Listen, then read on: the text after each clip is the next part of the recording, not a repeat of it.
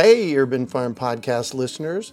If you're as passionate about preserving the bounty of each season as we are, hey, I canned my first peaches at the age of 18, and that was a long time ago, then you're going to love what our friends over at Denali Canning have in store for you. They're on a mission to spread the love and knowledge of food preservation, and they're inviting you to join the journey for free. Right now, Denali Canning is offering free canning lids to anyone who wants to dive deeper into the world of food preservation. Yes, you heard that right, absolutely free. It's the perfect opportunity for both seasoned canners and those curious about starting. Denali is about quality, reliability, and supporting the canning community, ensuring that you get the best results every time you preserve. So why not give it a try? Visit denalicanning.com forward slash free to claim your free lids and start your preserving adventures today. That's denalicanning.com forward slash free.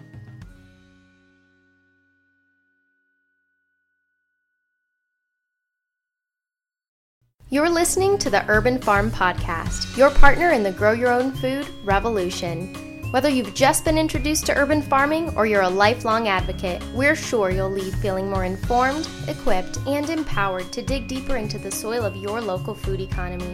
With you every step of the way, here's your host, Greg Peterson. Today on the Urban Farm Podcast, I'm very excited to bring you part two with singer songwriter Jason Mraz to talk about his experience with music, planting trees, and taking urban farming on the road. Jason is a two time Grammy winner, singer songwriter, and an urban farming enthusiast. He has been backyard homesteading for the past five years and currently owns and operates a 10 acre subtropical fruit orchard where he grows avocados, coffee, and 25 other varieties of fruit. He believes a connection to farmers and the origin of our food itself can empower a person to live a happier, healthier, eco friendly, and more economical life. And he loves driving his tractor. Welcome to the show today, Jason. Well, thank you very much, Greg. It's good to be here. Uh, absolutely. I love that you're here and contributing to the conversation. Thank you. I want to know how do you find time to be a songwriter, touring artist, and a farmer? Well, I make time first of all, and it it, it might it, it might drive my managers crazy because I do spend a lot of time on the farm, uh, as they call it. Mm-hmm. But I make it part of my personal practices. Oh, very you good. know, like like I wake up and I have a practice of yoga that, that gets my body ready. But Mm-hmm. I also have a practice of going and checking on my little melon sprouts that are starting, my squash sprouts that are starting to come up that I'm getting ready for the summertime. And then I make sure I water them and I, you know, I practice going down to check on my chickens and make sure their food and water's good and get their eggs. It's all, it just becomes part of your daily routine. And so I, I try to, between morning and say 11 a.m., I make sure I do my rounds with the garden and Yeah. check on the farm. I do have a manager that helps me manage the coffee farm and the avo trees and I check in with him because you know I do have I do have to write checks and I, and I want to know what I'm spending and, Yep. and the, the different applications we're doing and you know I just want to stay clued into that and then by 11 12 o'clock I go and I open my studio and I start writing and what I get from my morning activities the peace of mind and the Oh, yes. the the deep breaths that Mm-hmm. I get and the love that I get from all the green trees and the plants and the chickens and nature, it it it gives me strength and it gives me ease as I work on music. And then I work on music till dinner time and um, and it's a great life. Now when I travel, I that's the season where I have to take my music, which is something that I've nurtured and grown. It's when I that's when I take it to market. You know, Oh, I go out and I play concerts and Yep. I promote my music, and that's just like what I would do if I harvested something and took it to the market. It's it's ready to go.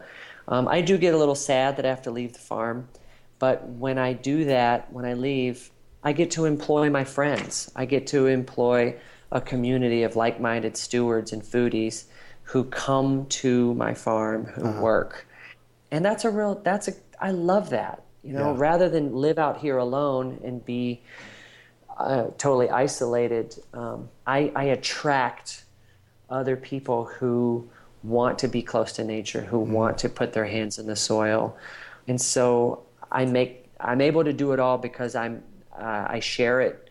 It's like we, we have a little village and a little community yeah. all centered around food and, and urban farming. When you're you're suburban. T- suburban, there you go. You're taking that out on the road too. So you started the your foundation. Um, yes. And and a big part of what you do on your foundation is you expand your garden experience out in the world. Exactly. Can you tell so, us about that? Because it's really cool. Thank you. You know, I honestly did it. It's funny. I honestly did it for selfish reasons because I would hit the road and I'd feel so. I'd go through withdrawals uh-huh. of uh, wanting to be close to home, being close to my farm, and and I have to do these promotional events when I'm on the road, which in the past would be me at a radio station or at a coffee shop and playing songs. Oh, right. And people would gather. You know, we would gather 40 to 100 people at a time. Uh-huh. And so I said, hey, why can't we all meet at a park and go plant some trees? Or why can't we all meet at a school and go plant some trees? Let's let's use these these gatherings of volunteers and see if we can go do some good. So um, we started to do that.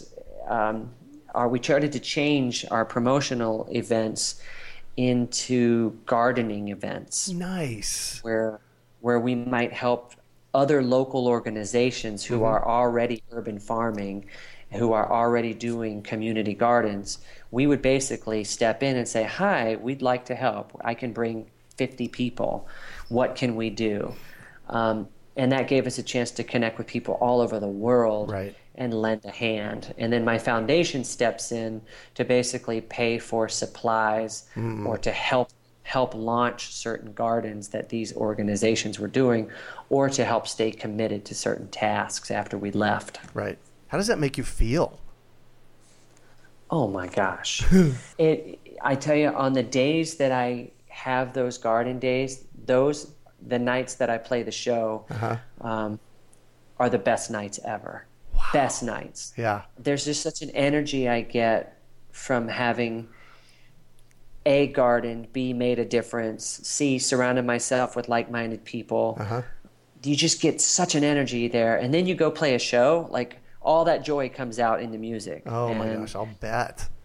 It's so cool. It's so cool. Yeah. So you you also have included tree plantings. Why did you decide to do trees and what's that look like? So the tree plantings came about because I looked at my carbon footprint, and when I mm-hmm. was at home, I'm like, oh wow, I'm I'm carbon negative. You know, we're right. way good here. Our yeah. house is solar, and and the way we do things is is great. But on the road, I have the biggest carbon footprint of anybody that I know. Mm-hmm. And so I needed to do something to offset that. So I came up with my own little calculation that I would plant one tree for every domestic flight that I took, and then five trees for every international flight. Wow! And then I would multi- then I would multiply that by the amount of people I was traveling with, and in each year it seems like I was plant I needed to plant about two thousand and three thousand trees. Wow! And decided that I would do that as part of our you know garden and uh, foundation events on uh-huh. tour you know, at the end of the touring year, we're lucky if we could plant, you know, 150 trees. Right. So to, to make up the difference, um, I would make donations to other reforestation programs around the world so that I could plant those trees to offset my carbon. And and it was a blast. So we would do these tree planting events, you know, on a tour day, you know, while we're out in the world somewhere and um, we my foundation would make the purchase of you know maybe 40 trees or 70 mm-hmm. trees or sometimes sometimes only 10 trees it just depended on what we could find in the community right. that they needed it also depended on the time of year because in some places like Austin at when we were in Austin Texas it, it wasn't the right time to plant a tree oh, it was right. like 130 degrees or something so we would we would end up um, you know maybe doing some deep root aeration and adding um, oh. some food, some adding some food to the trees, and and just helping those trees thrive that were already there, working with tree organizations in Austin. So it was, yeah, it was a way for me to offset my carbon and, and to still have some fun. And one of the biggest payoffs for me, and it happened every single time we did these events, is that at least one person, and it was usually more, but at uh-huh. least one person would say, I have never done this before, and I want to do it again. Yeah. And that's what that's what mattered to me is that these volunteers were coming in who had never put their hands in the soil and planted a tree. And now those trees live in their community and they can go back to that you know they can drive by that elementary school or they can visit that park where we planted these trees and they can see what they did and right. they can one day take their children there and sit under that tree and and be connected to nature in a profound way and those trees will outlive us and i think that's i think that's a really honorable legacy. Yeah. How cool is yeah. that? So and not just in this country in other countries as well. And it, you converted a parking lot into a garden in south africa? Yes. So there's a there was a like a pharmaceutical company uh-huh. in johannesburg that uh, some of the employees decided that they wanted to turn the adjacent land, which was just this like an old dirt gravel parking lot, right? They wanted to convert it into a garden, and they did. Um, and they have all these different types of grow beds, and these. It's just beautifully yet some kind of chaotically arranged. These different grow beds, different gardens that. Um, we helped put some plant material in and we helped we just helped with their daily activities basically yeah. of of cycling plants through because they feed about 10,000 people or oh. it has fed about 10,000 people at that time of nearby homesteads um, to this pharmaceutical company. Whoa. And so I just I just thought it was really a really nice gesture that this company wanted to do with their land. So it feeds their employees and the nearby families mm-hmm. to this factory.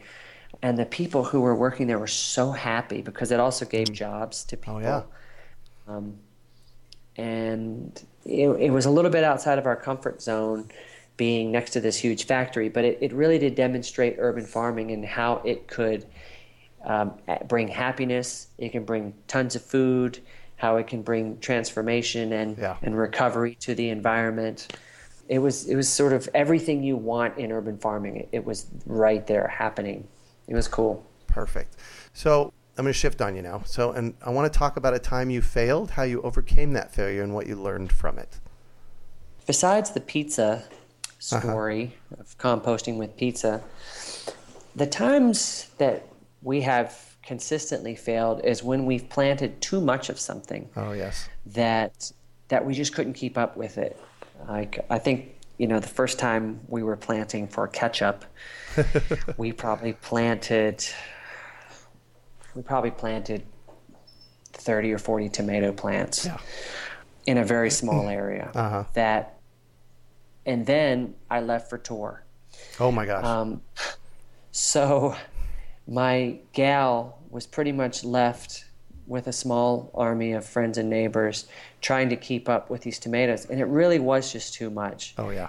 It was too much it it it was too much product too much tomato too many vines.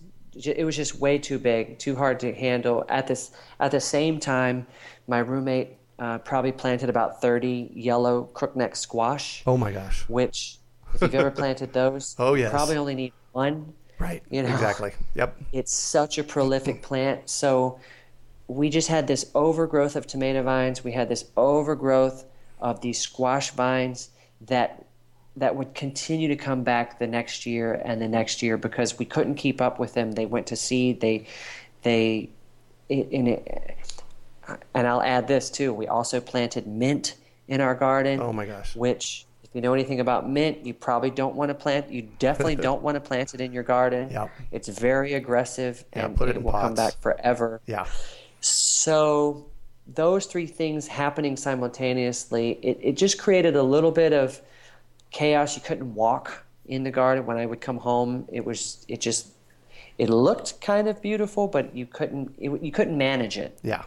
And so that was when we I would say we began to notice we should plant less and less. It still took us a couple of more summers to get it under control and to mm-hmm. figure it out.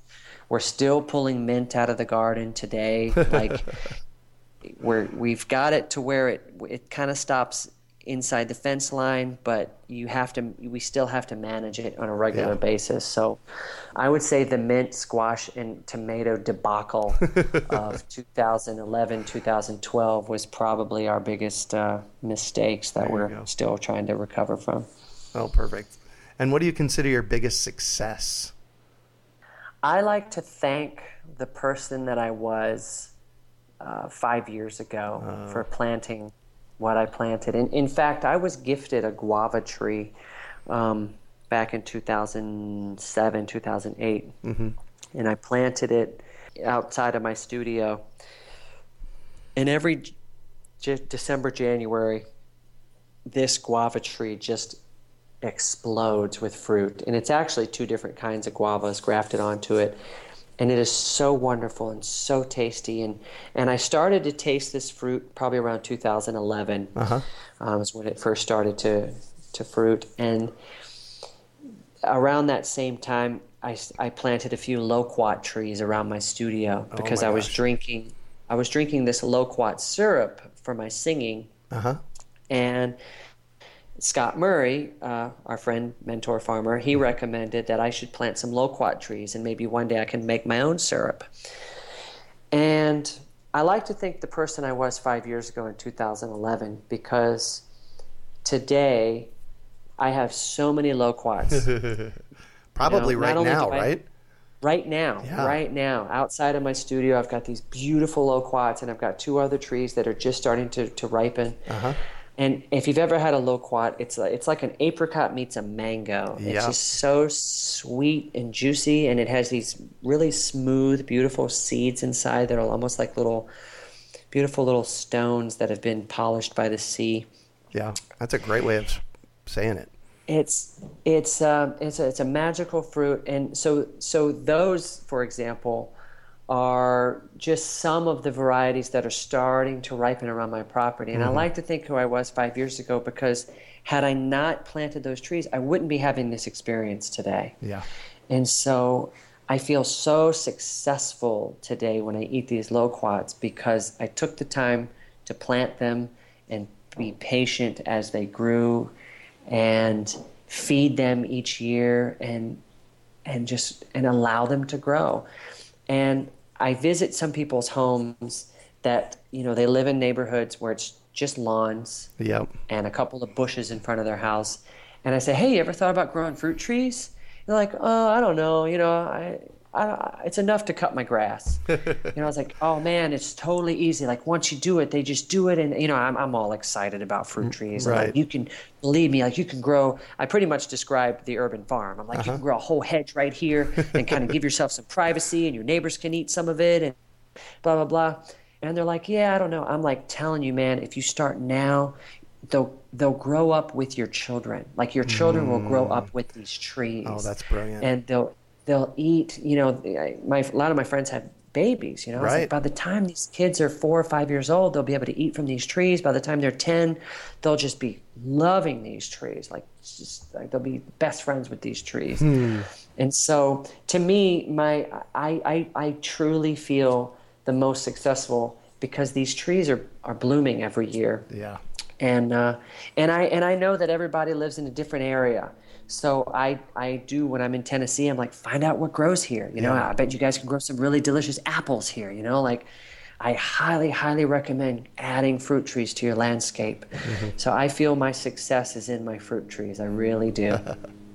and I love that. So thank you for that. What? Well, you you helped give me the idea, man. All you right, did. Cool. You did. Thank you. Cool. So what drives you? What drives me? I, you know, I'm not ashamed to admit it right now. Um, I mean, my, my wife drives me. That I love uh-huh. because I want my garden to thrive. I, I want, um, and, and now actually we have some really great neighbors that we're sharing one of our garden spaces with. Oh, nice. And I'm growing, I'm growing some summer melons, and, and my neighbor asked specifically for spaghetti squash. She loves that.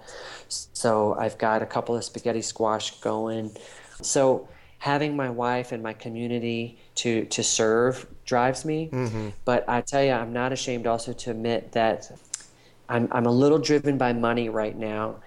And what I mean by that is avocados have been failing for the last couple of years. I've been spending thousands of dollars oh. a year on labor, on water, and yeah. on consultation to really make my ranch the best it can be and uh-huh. to be organic.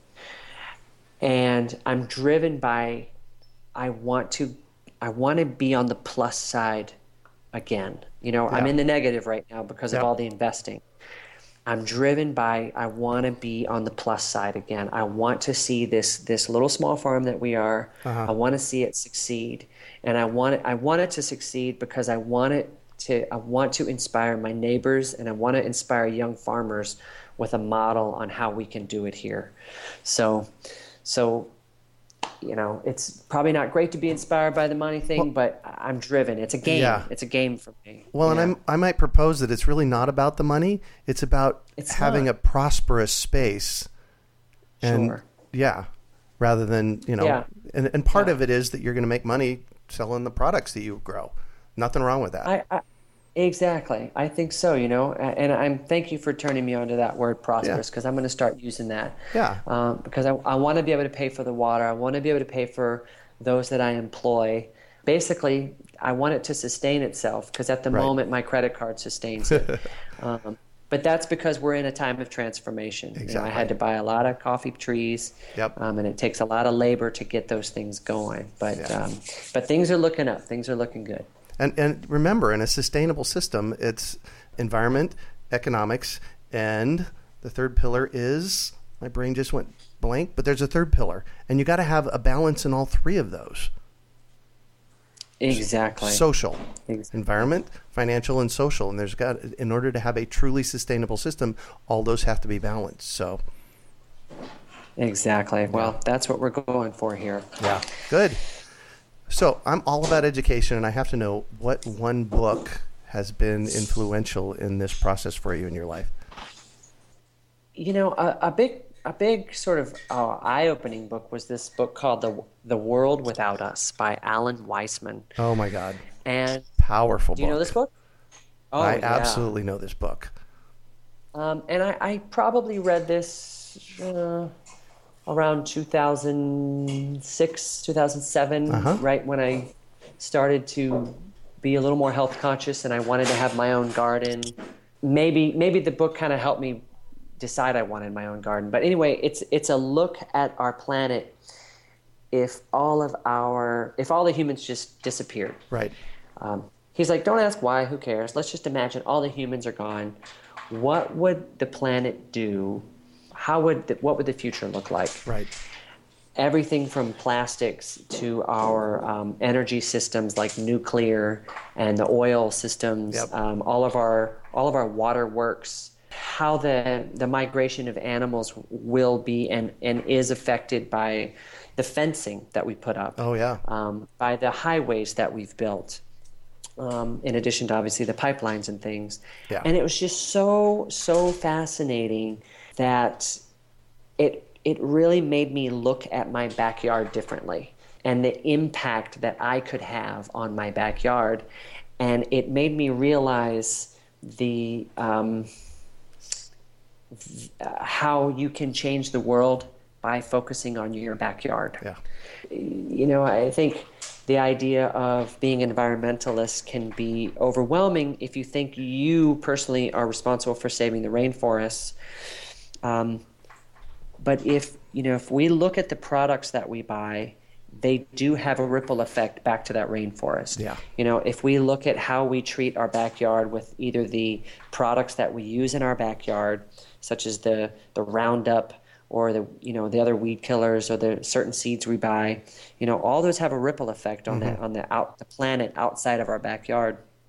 Um, you know, the way we treat our backyard matters and or front yard or side yard this yeah. is urban farm we're talking about and then, it, then if we can inspire our next door neighbor to do something similar then they will inspire their neighbor and so on and so on and so on then we really can uh, impact the, the planet as a whole so so that book the world without us really gave me a better idea of the photo, sort of a photograph of the world right now, and yeah. already, already the huge impact we've had, and, and already what our legacy is, and the kinds of things we need to think about to remediate that or to mitigate that, I guess, yeah. that impact. Yeah. Cool. What one final piece of advice do you have for our listeners? Hmm. Final piece of advice. Hmm. Well, I said earlier, just start. Yep. Just get started. If you live in an apartment, try sprouting. I love sprouts. Yeah. Um, you know, there's a debate on sprouts. On there's a whole debate on raw food on whether or not you know. But I'm not even interested in the debate because I just love the taste of sprouts. Yeah. And sprouts, you don't need direct sunlight. Um, it helps, but to get them sprouted, I mean, you can really do it the first three four days in the dark. Um, and then after that, I just put them near a window, and they turn. They start to turn green. green. And within seven days, within seven days, you've got this beautiful, thick, full tray of sprouts. I mean, I even do sprouts on my tour bus. It's that easy. Oh, of course. And so, wow. And I think I think sprouting is a really cool way, especially for people starting, to just learn how to um, get into the habit of caring for something that's growing. Oh yes. You know, and, and, it's right there in your kitchen. It's about the size of an iPad. I mean, it doesn't take a whole lot of space. space yeah. Uh, and there's a whole variety of sprouts out there that you can eat that are that are delicious. You can, I mean, you can sprout some chickpeas and make hummus within five days. Oh my gosh!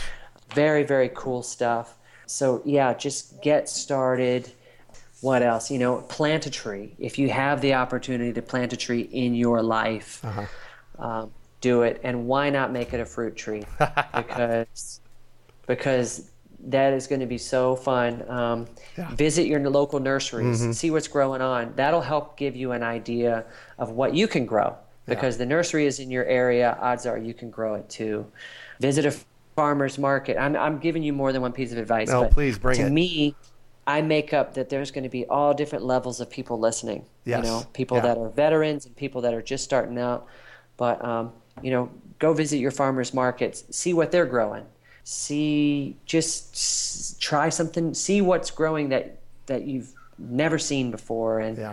maybe maybe that'll awaken something in you, you know. But but just get out there and try, try, try, and try again. awesome. Awesome, awesome. Well, thank you so much for joining us on the show and sharing your experience with us today, Jason. It has been oh, a treat man. to chat with you.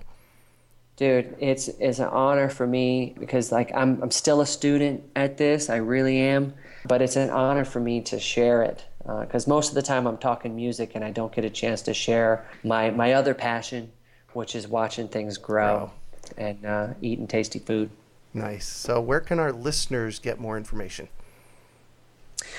Well, at the moment, everything's from from me still comes through my Facebook, my Jason Mraz Facebook. You can find me on Facebook. Perfect. Um, I'm also on, on the Instagram. Um, occasionally, I'll post things, pictures from my garden. Occasionally, I'll post something that I might be harvesting, my different avo varieties or the loquats or etc. Uh-huh. So, in fact, sometimes I probably post more garden stuff than I do music related stuff. I love uh, that. And eventually, we will probably have an official farm site or a farm social uh, but for now, everything's just coming through my Jason Mraz music pages, jasonmraz.com or Facebook or, you know, Twitter, uh, Instagram, all that stuff. Fantastic. Thank you so much for being here. And that's it for today. Thanks for joining us on the Urban Farm Podcast. We hope you enjoyed today's episode of the Urban Farm Podcast. Remember to listen three days a week for tips, advice, and resources to help you on your journey with urban farming. You can find us on the web at urbanfarm.org or send us an email to podcast at urbanfarm.org. In the words of Vincent van Gogh, great things are done by a series of small things brought together. Be encouraged that with each lesson learned and skill developed, you are one step closer in the direction of your dreams. Hey, Urban Farm Podcast listeners. If you're as passionate about preserving the bounty of each season as we are, hey, I canned my first peaches at the age of 18, and that was a long time ago, then you're going to love what our friends over at Denali Canning have in store for you. They're on a mission to spread the love and knowledge of food preservation, and they're inviting you to join the journey for free. Right now, Denali Canning is offering free canning lids to anyone who wants to dive deeper into the world of food preservation. Yes, you heard that right, absolutely free. It's the perfect opportunity for both seasoned canners and those curious about starting. Denali is about quality, reliability, and supporting the canning community, ensuring that you get the best results every time you preserve. So why not give it a try? Visit denalicanning.com forward slash free to claim your free lids and start your preserving adventures today. That's denalicanning.com forward slash free.